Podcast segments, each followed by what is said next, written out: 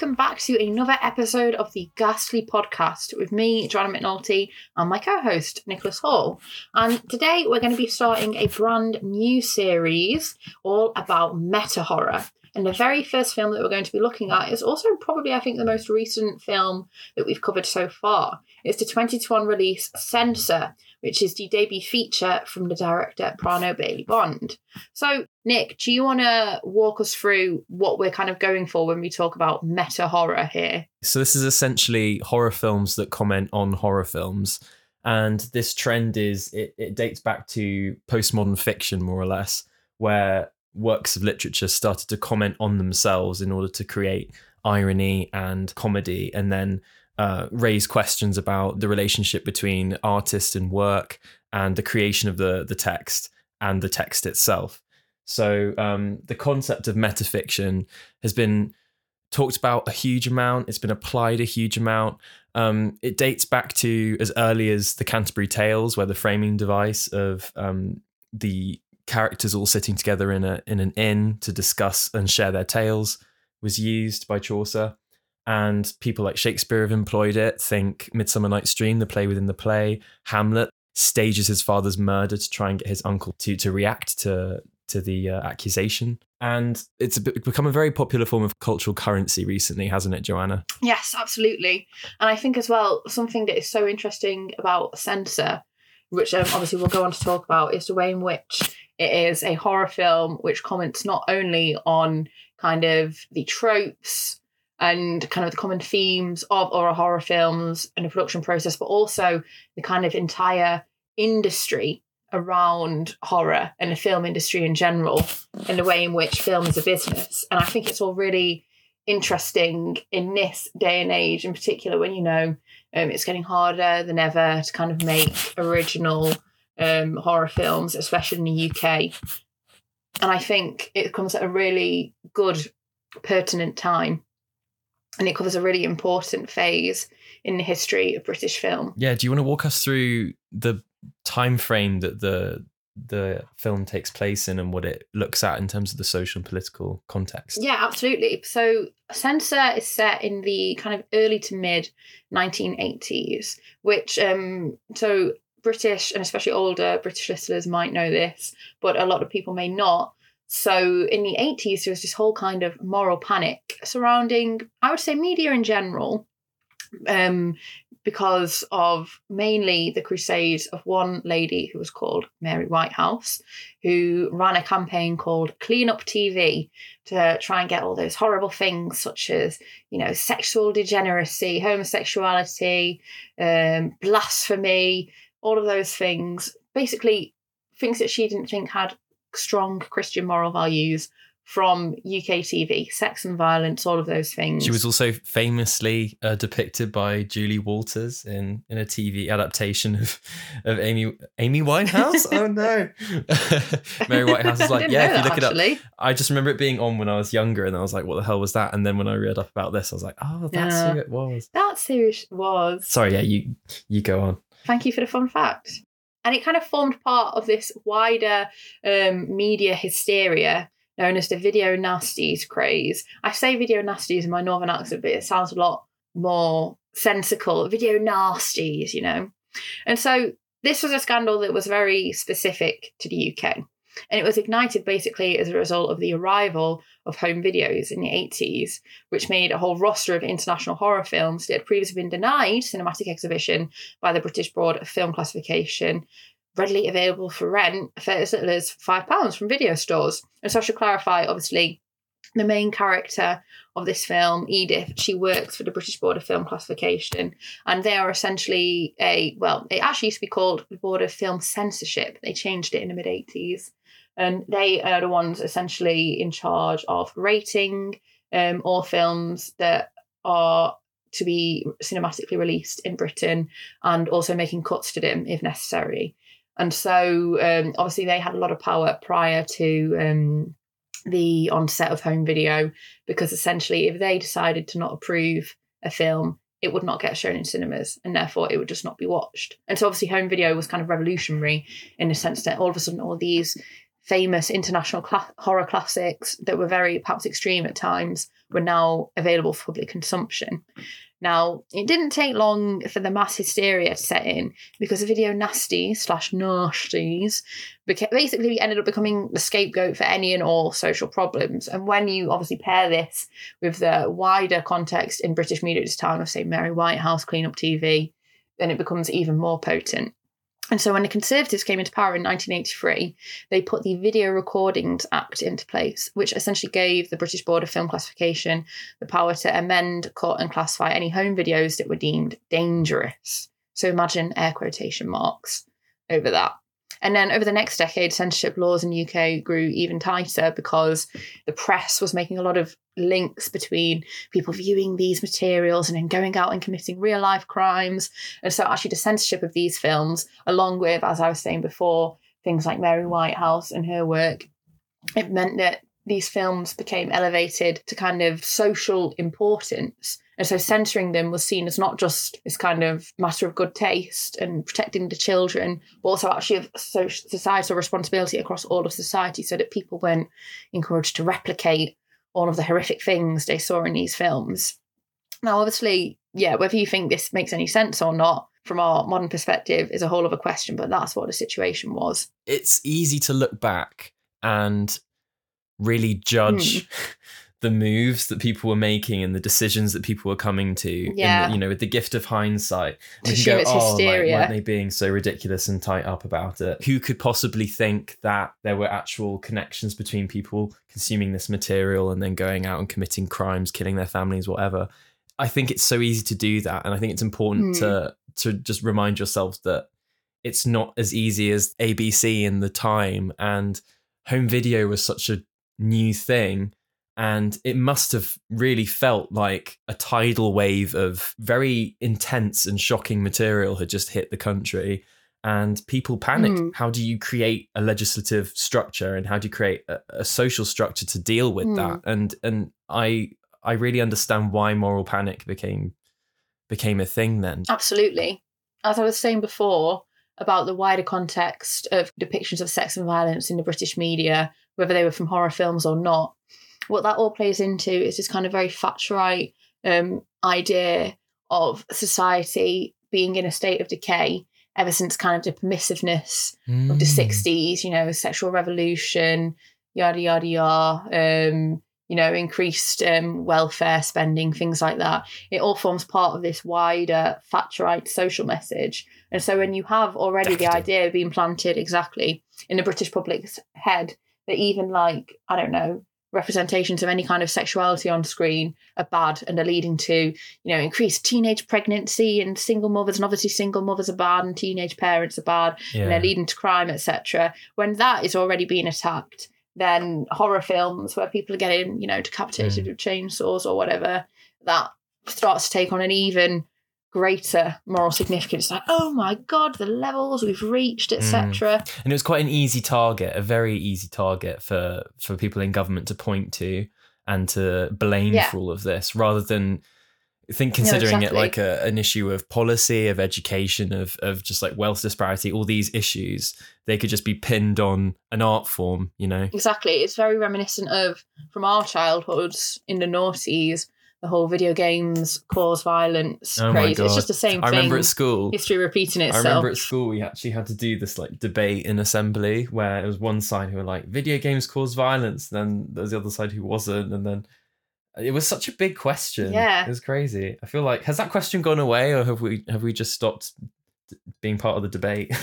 I don't know. I, I I think it'd be interesting to see. I think now we've gone on to a kind of thing of oh, music causes violence oh, because you know the kids are listening to drill, etc. So honestly, the cycle well, really does just repeat Blue itself. Story, um, that whole thing. Yeah, people were saying that that had caused violence. that was insane, and, and that wasn't even that long ago.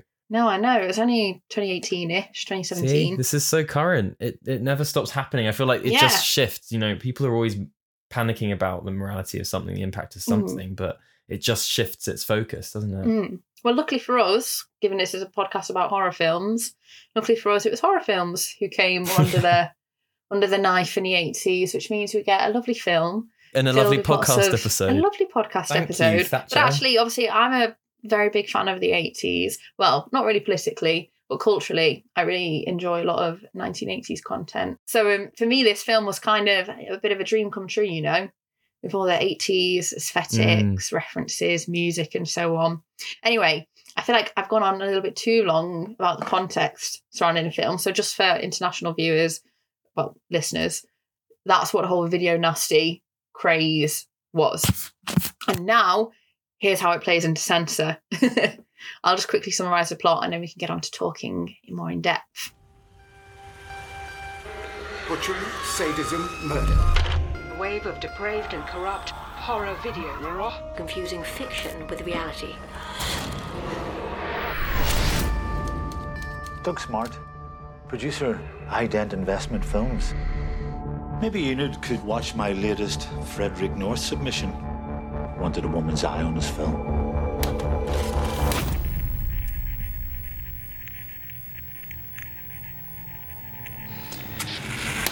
So, in censor, the year is 1985, which is obviously a kind of peak moment for the whole video nasties controversy in the UK. And our protagonist is Enid, who works for the BBFC, and she is also known amongst her colleagues for being particularly draconian with her cuts, which again you might think might be interesting because she's, say, for example, a younger woman rather than one of the, a doddery old suit. Mm, that's a good point. We start to quickly see her backstory that explains why she might, in particular, have such a problem with these video nasties. So, when she has an awkward dinner with her parents, we find out that her little sister Nina went missing when they were children. And so, despite the fact that her parents have filed for her to be legally dead, Enid is convinced she's still alive. And she becomes wrapped up in the controversy directly when a film that she personally approved is linked by the press, and you starting to see the historical parallels with a murder. And so she quickly starts getting kind of like harassed by the public because of this article the very next day. And so one day she is approached by a film producer who is an associate of a famous horror film director called Frederick North, who has actually requested for Enid specifically to view and to cut his film Don't Go in a Church. And she watches this film and she starts to notice kind of the parallels between the events of Don't Go in a Church and her childhood memories of the disappearance of her sister. And she even starts to notice that one of the actors, Alice Lee, kind of looks like her missing sister. And so she starts to gradually get it in her head that what has happened is that her sister was kidnapped as a child to work in the video nasties underworld and needs to be it's a rescued. pretty, it's a pretty big be starting to think, to say the least. yeah, you may be starting to think, hang on, this is getting a little bit far fetched. Well, obviously, the film goes on, and Enid sets out to find Frederick North, and she first bumps into that original producer, who was also played by Michael Smiley. Oh, I And didn't know yeah, that. I was a bit surprised to see. Yeah, and I was surprised to see him in such a sleazy, He is a sleazy sleaze role. I was like, no, no, I'm not Michael Smiley. Don't do that. He's just diversifying his portfolio, Joanne.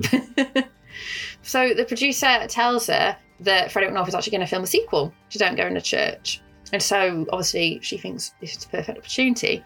However, not before Michael Smiley's sleazy producer trying to seduce her. And I say seduce, obviously, more like harass. yeah, An I think seduce is like giving him too much credit. Yes. And so, luckily for Enid, she manages to overpower him and he kind of pushes, she kind of pushes him backwards and he falls onto a metal ornament, which I think, if I remember correctly, was one of the awards that he'd won for one of his Mm. films. Nice but I'm not 100% sure on that. And, you know, it kind of goes through his back and into his chest and he bleeds out and he dies. So, you know, now Enid's got a lot more on her plate than just trying to get cast and film. so she goes out trying to find North on the set of the film. But she is mistaken by the makeup artist for an actress.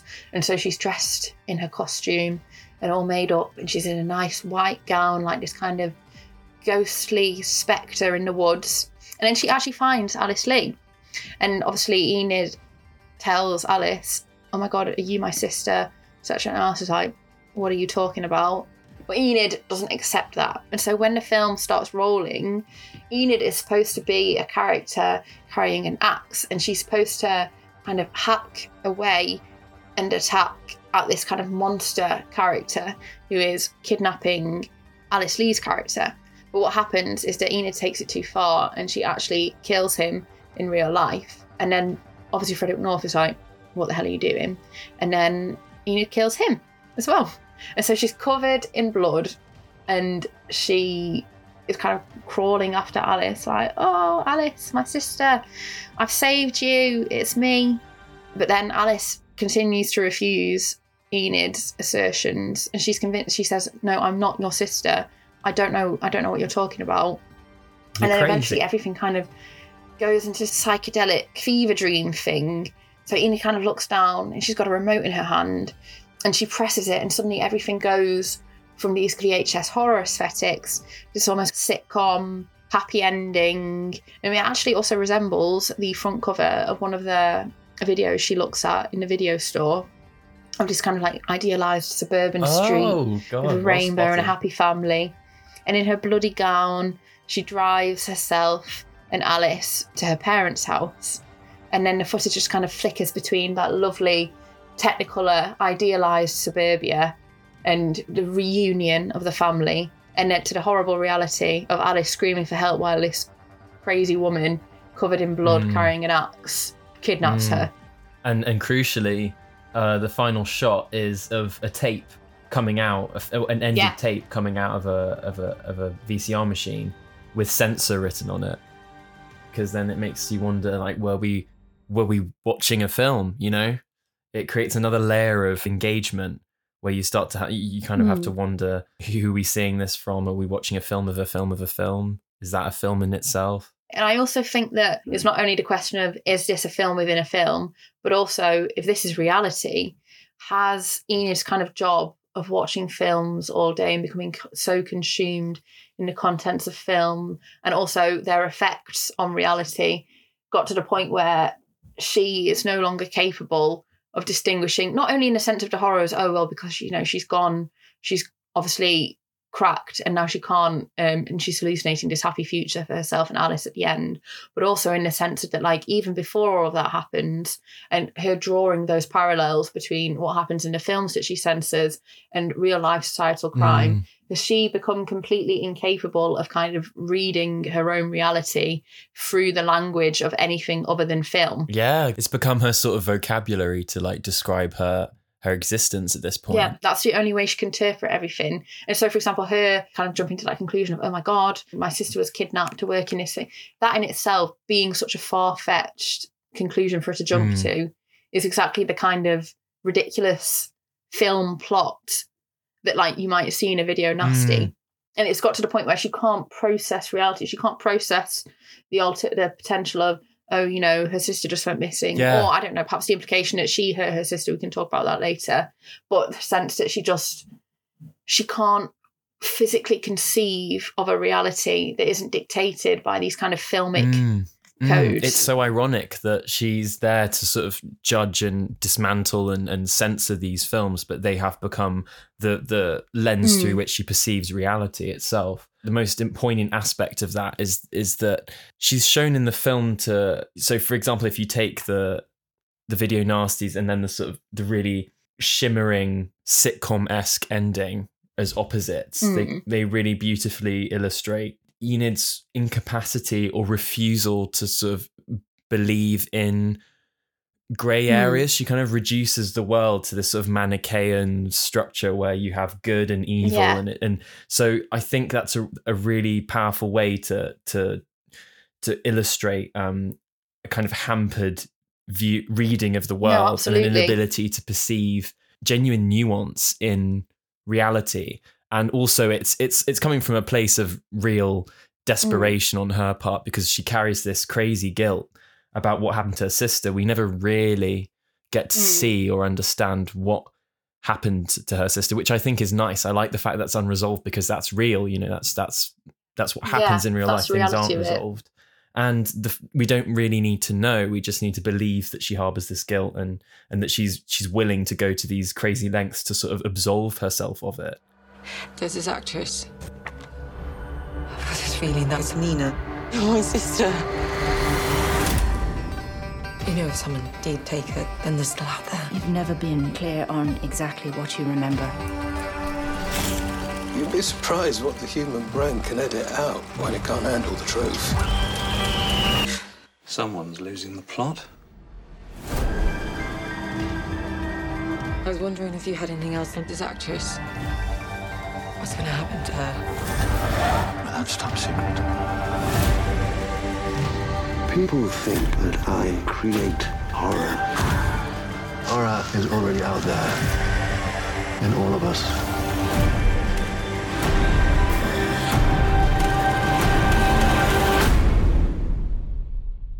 like you were saying about this kind of massive juxtaposition she has of good and evil is kind of the way in which you can extend that kind of moral commentary into film censorship in general. And obviously, as I was explaining before, the entire moral context of media censorship in the United Kingdom in the 1980s, there's this sense of nothing can have, you know, nuance.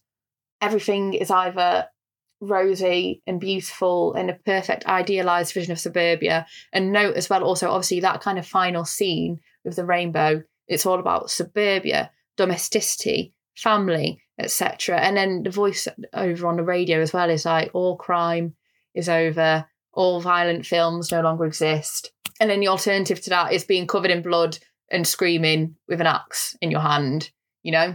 She's so desperate for resolution and so desperate for the opportunity to save even what is like a, a facsimile of her sister that she ends up becoming the antagonist of her own real life video nasty you know whether or not that happens is Yeah. you know this you could still debate whether that happens and it's in, it's contained within a film itself so the it's it's just a mind-boggling like escalator of of uh, layers of meaning but it, it's probably worth noting that Prano Bailey Bond in an interview Mm. she talked about how she sees a lot of beauty in horror and you know having grown up Yeah. in horror and being a huge horror fanatic herself as you'd imagine she s- sees horror as something that's you know derided by many mocked um, feared by many but it's actually capable of incredible beauty and catharsis importantly Mm. and when you look at it look at enid's spiral at the end and, and you apply those levels of catharsis and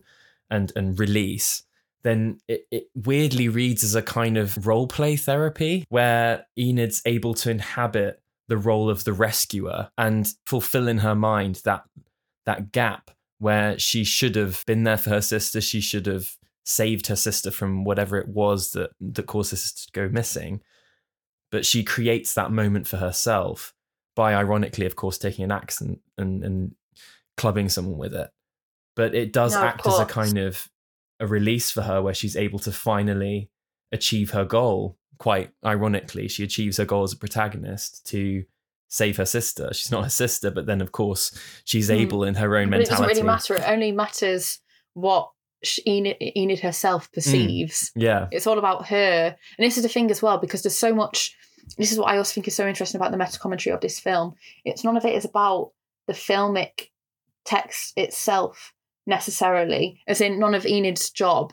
None of it is about the actual artistic value of anything she watches. It's all about reader or viewer in this case responses. What does it do to the Mm. viewer?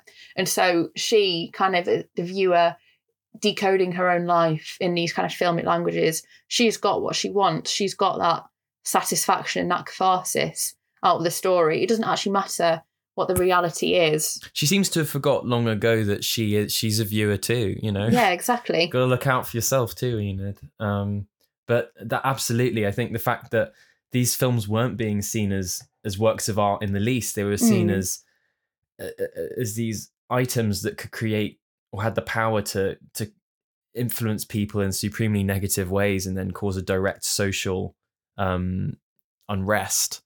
Uh, Mm. it's interesting. I think it, it definitely was the easier thing to to condemn when faced with the Mm. complexity and the interrelatedness of interrelatedness of society in general and of crime and of injustice. Just point your finger at the films, the violent films. It's all Absolutely, you're always going to attack the easy opponent, and and that just happened to be at the time video nasties. Now, one thing that I did want to speak to you about also is the fact that this film, on the one hand, condemns kind of this censorship as completely lacking in nuance and being very black and Mm. white. And then the film itself, in making this commentary, nevertheless continues to stick to its principles and remains nuanced. That sounds like it makes no sense, but I'll say what I'm about to say in a minute. Mm. There is an element, I think, especially with the sleazy producer, and also, I guess, kind of the way in which North talks to Enid as well, where to some extent these films kind of are. She has got a point that some of these films are kind of based in misogyny. Mm. They do portray genuine misogynistic and kind of weirdly voyeuristic attitudes on the part of their directors, um, things like that. And obviously, in real life, it's not just conservatives looking for someone to blame for moral True. decay who criticize these kinds of films. It is also, for example, many, for example, feminist groups, etc. That suggest these films kind of promote violence against women. And I do think the film, even though it eventually does come down on the side of obviously, um, kind of, well, partly punishing Enid for kind of her hubris and assuming that a she was kind of above these films, and b that um she kind of had the moral authority to dictate what was and what wasn't acceptable. It does, at the same time, kind of from the way she's treated by the producers, and because obviously we do actually get to watch parts of some of the films that she watches, and they are genuinely at points pretty hardcore. And they do, again, all focus, and even the film she's about to act in, it all focuses on things like women being attacked, being kidnapped, etc. There is that level of nuance that I think I think it's admirable in the film as well. It doesn't just go, oh, stupid, stupid Enid being a censor and thinking that she's like, you know, morally above or I think there is an element of actually, yeah, these producers are misogynist. Absolutely, the way yeah, the way the producer comes on to her, and and that scene Hmm. with Frederick North where he's he's shooting her and she can't see him, you know, in the forest when she's Yeah. dressed for her scene, and she's mistaken as the actress, and uh, it is very uncomfortable because she's standing under that really bright light in the middle of the woods, quite vulnerable, you know. And she's being watched, and she can't see who's watching her, and it's this sort of metaphor for male gaze Yeah, exactly. and her inability to to perceive the person on the other end of that it's a real abuse of that director's power and a forceful assertion of that dynamic that they knew that they could get away with pretty much at the time I don't know because it's a tricky one. Because if I want to ask myself, for example, obviously I can assess censor and say, yeah, yeah, you know, it presents like a nuanced depiction or kind of like the whole video nasty craze. But at the same time, I actually kind of look at myself and I'm like, what is my opinion on it? Because on the one hand, I do get, I do think it is silly to be like, oh well, this is it can't just can't be public consumption. The public can't be trusted to watch such decadent things. And at the same time, I might also accept someone else's assertion that yeah, you know, constant media depictions of women as, say, for example, stupid and annoying and subordinate might generally encourage viewers to kind of harbour these views about women themselves. I might think both of those things at the same time. And sometimes I wonder, is there a contradiction there? Am I not putting enough faith in audiences? no i feel like the i think the that's where the film wants you to be isn't it and i think that's why meta commentary and metafiction is is can be quite rich sometimes as a as a bouncing point for Yeah. these kinds of discussions because I think the film does want you to be in that position of uncertainty and it is something that we'll never really resolve you know the idea of you know that that tension between freedom and restriction and, and morality is always being reshaped and and it's always changing along along with society. So i think it i think the nice thing about censor is that it allows for that complexity to remain and it doesn't ever try and reduce it or dumb it down in the way that enid does. She, that it doesn't take a side which i think helps.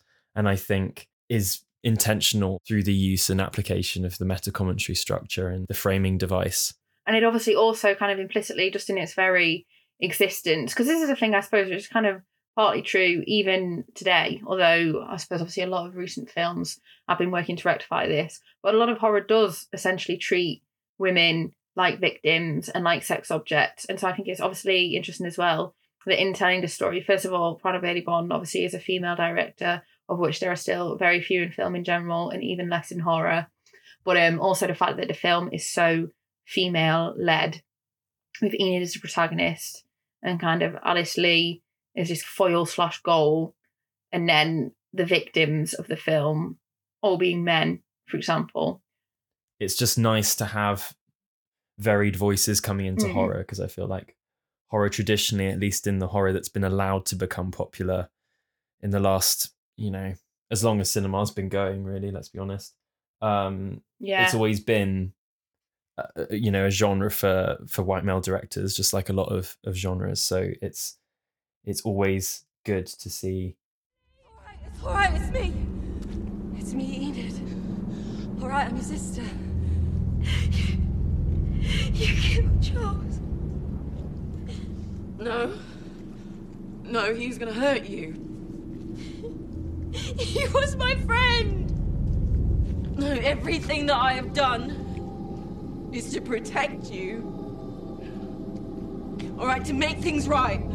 You're insane. No, ah, please. please, please. It's alright, it's alright. Never hurt you. Never hurt you. Because you're my sister. What? Wasn't real. Well, it has to be, please, because, because you have her eyes. You have a sister, and it's not you. No, no, please, no, you, no, you have to be it, please. No, please, please, please be her, please, please be her, please, please, you have to be her, please, you can tell that a huge amount of work went into making this film because instead of using actual clips from you know, famous video not no oh my god I was about to say video Nazis no, we should leave that in. Leave that Oh. in. video nasties Carry on. nasty Nazis. Uh, they actually decided to to shoot their own clips from Video Nasties. So Yes. everything that you see was recreated slash created specifically for the film, employing eh, techniques of the time. Uh, which I think is it's well on one level it's it's a wonderful act of sort of dedication and commitment to the to the art form and to Mm. reproducing uh, and paying homage to that era um, of art but at the same time it wonderfully fuels the layers of, of meta commentary in the film when we sort of become aware that these were constructed scenes that are then placed within a film that then gets placed within another film potentially that we've just watched Mm. Yeah, layers upon layers. and and just the commitment to aesthetic in the film in general is is is beautiful really Obviously, we've already discussed the kind of contrast contrasting aesthetics of the final scene with the super hyper technicolor kind of suburbia and rainbow, and obviously the kind of washed out kind of neon of the actual reality where she's covered in blood and holding an axe, having kidnapped a screaming woman. But um, I, what I think is also really interesting is the way in which the aesthetics of 1980s London throughout most of the film when she's just before any of the proper horror starts and she's just kind of doing her job commuting back and forth because the 80s is a period which is so often associated with really lurid bright colors and when the film gets at its most filmic and when we have that kind of moment of extremes at the end that's when everything really ramps up in Mm. terms of the neon of the lighting of the don't go into the church 2 Mm, film and obviously like the bright technicolor of the suburbia at the end. But the start of the film everything's just very grey yeah. and kind of rubbish. And it's not really what you'd associate with the 1980s but obviously that's probably what it looked like in reality. And that's you know just kind of bland dull reality Yeah. and so perhaps you could also kind of take the aesthetic cues of the film again as we were saying of her becoming like increasingly incapable of reading her life in anything other than kind of like filmic codes you could also say that kind of like gradual transition from really washed out greys to kind of like hyper technical and hyper neon as her becoming increasingly like wrapped up in the aesthetics and languages of film. it's a journey that we go on with her. Um, so while Mm. watching the film, the film is first aesthetically distinguished from the video nasties and, and the video nasty Yes. aesthetic of, of sort of um, crackling VHS and overblown colors. But the film slowly descends into that itself. It becomes a video nasty Exactly. in itself, or a video Nazi, depending on your your preference. I also think as well, just the fact that it's the 1980s, that's such a rich period to choose in terms of aesthetics. Because, you know, kind of like the classic, and it's a thing that people do a lot nowadays as well to try and make something look retro. Mm. But I think also to kind of make something look obviously filming, because now obviously we have such advanced filming techniques that, and that things kind of look almost like reality, just with a different frame rate. Whereas obviously with the 1980s, you've got that lovely VHS crackle and those kinds of slightly uncanny colours, etc. bit like And that, like, really. Fuzz. Yeah, exactly. And so it's kind of the perfect moment aesthetically to really capture what film and videos look like in a way that's really distinct from reality. Yes, yeah. The sort of surreality, like very heightened Yeah. and exaggerated. Just like how we said that Edith craves Edith?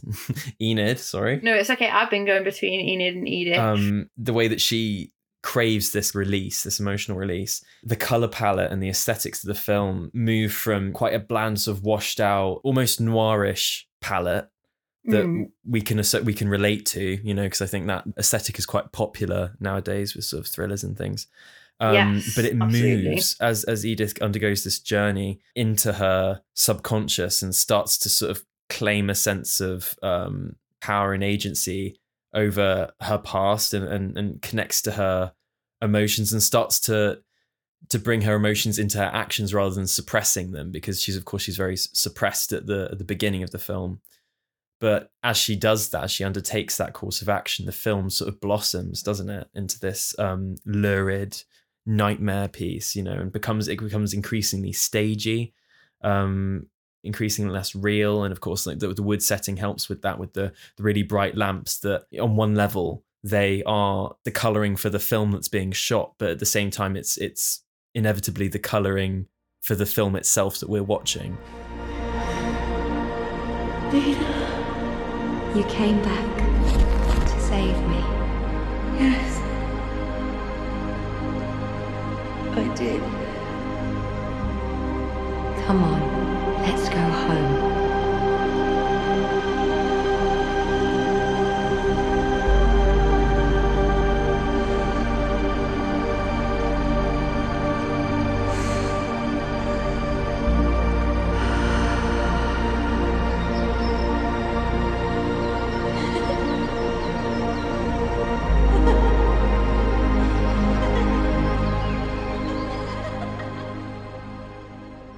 So, Censor, it's depicting, you know, a, pr- a protagonist with a sort of weak subconscious, weak in the sense that there's something that they're repressing that eventually comes out and and in the end destroys slash fulfills them.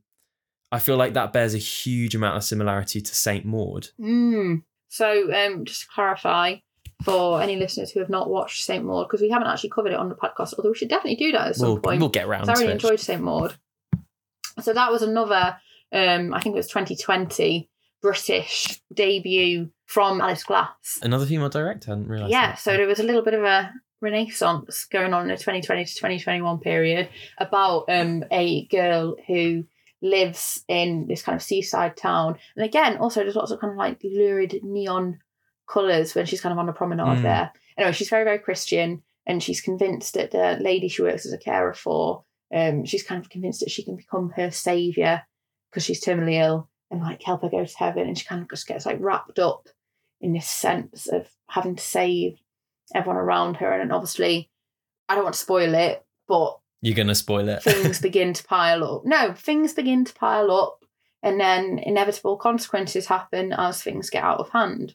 I think that's that that was very elegantly done. assessment of a lot of no, movies. That's very good, yeah. And so I think that, and again, that's another horror film focusing on kind of a female protagonist.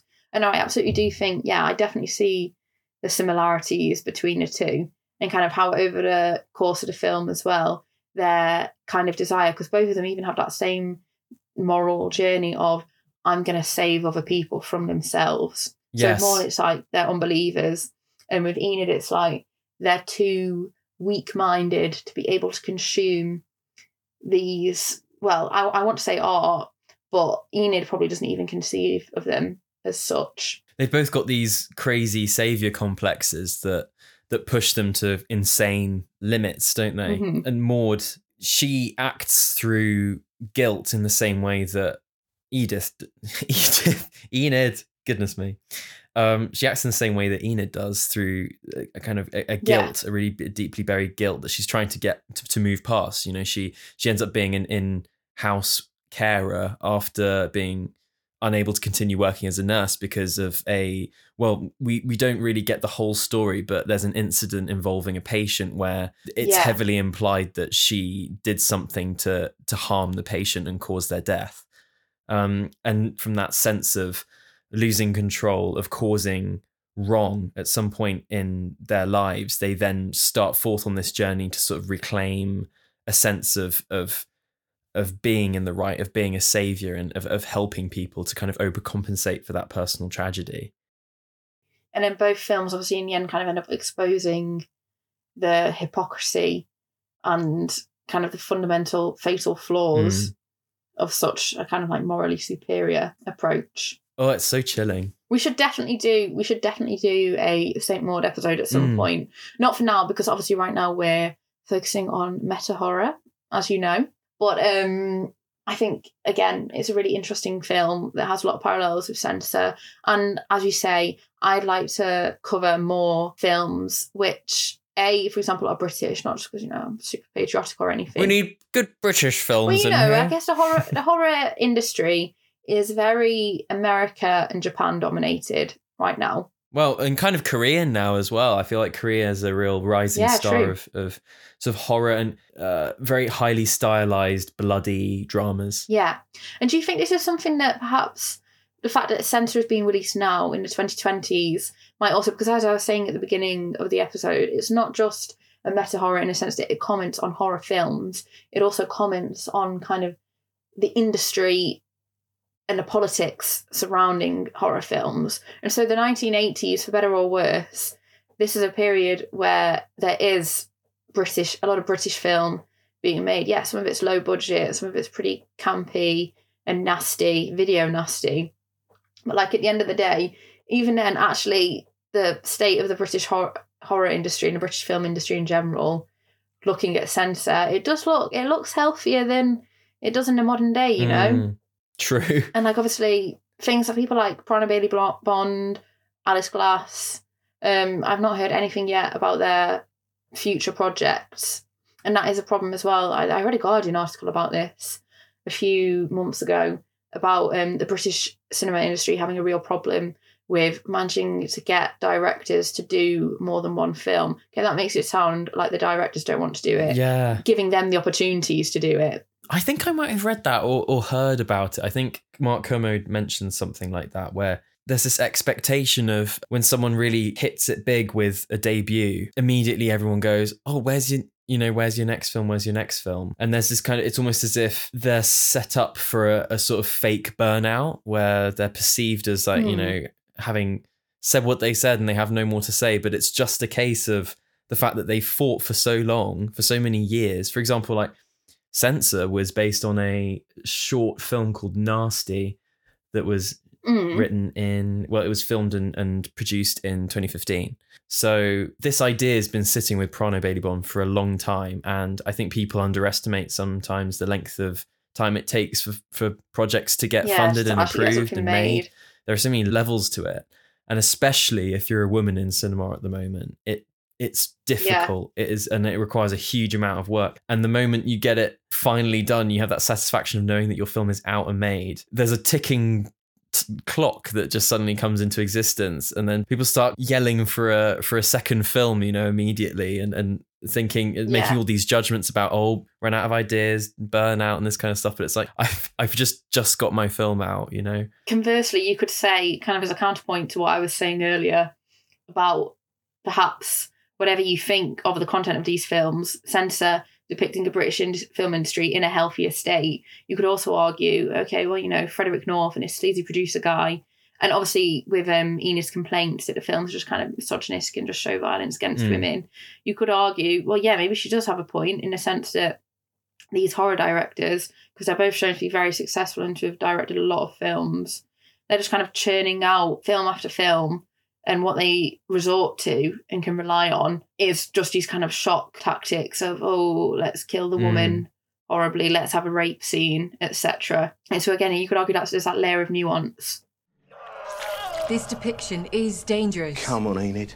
No one's going to pick this up and think it's a documentary. It's so fake. To you, it might be sausages for intestines, but what if it gets into the hands of children? Exactly. Kids could be rewinding and watching those scenes over and over again. Which is exactly what new government guidelines are pointing at. Video technology is More changing the rules. guidelines. Great. Not as if we haven't got enough on our hands. How can we do our job properly if we're constantly bogged down by government bureaucracy? It's the nation's sanity they're worried about. Why don't they stop slashing social services? Okay, I get it. But I'm afraid we're not here to debate the government. Can we get back on track, please?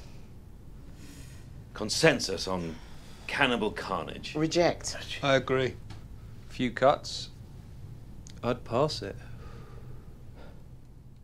These are products at the end of the day, and Yeah. these films are being made because they sell, because people want to see them, you know, and and it's not Mhm. just a question of you know the director's sadism or or anything like that. In a capitalist system where you're you're you're creating products that are, then go into a competitive market, you can only make the things that people will watch and people will buy. So I feel like that is an aspect that the whole video nasties controversy and, and Enid herself as a result of that don't take into account really. And again, that kind of undermines the entire oh, horror films cause societal problems and evil behavior. Not that I'm suggesting people who enjoy horror films are evil. I mean, you know, we're here. But um again, Twisted. it kind of exposes the ridiculousness of such conceit.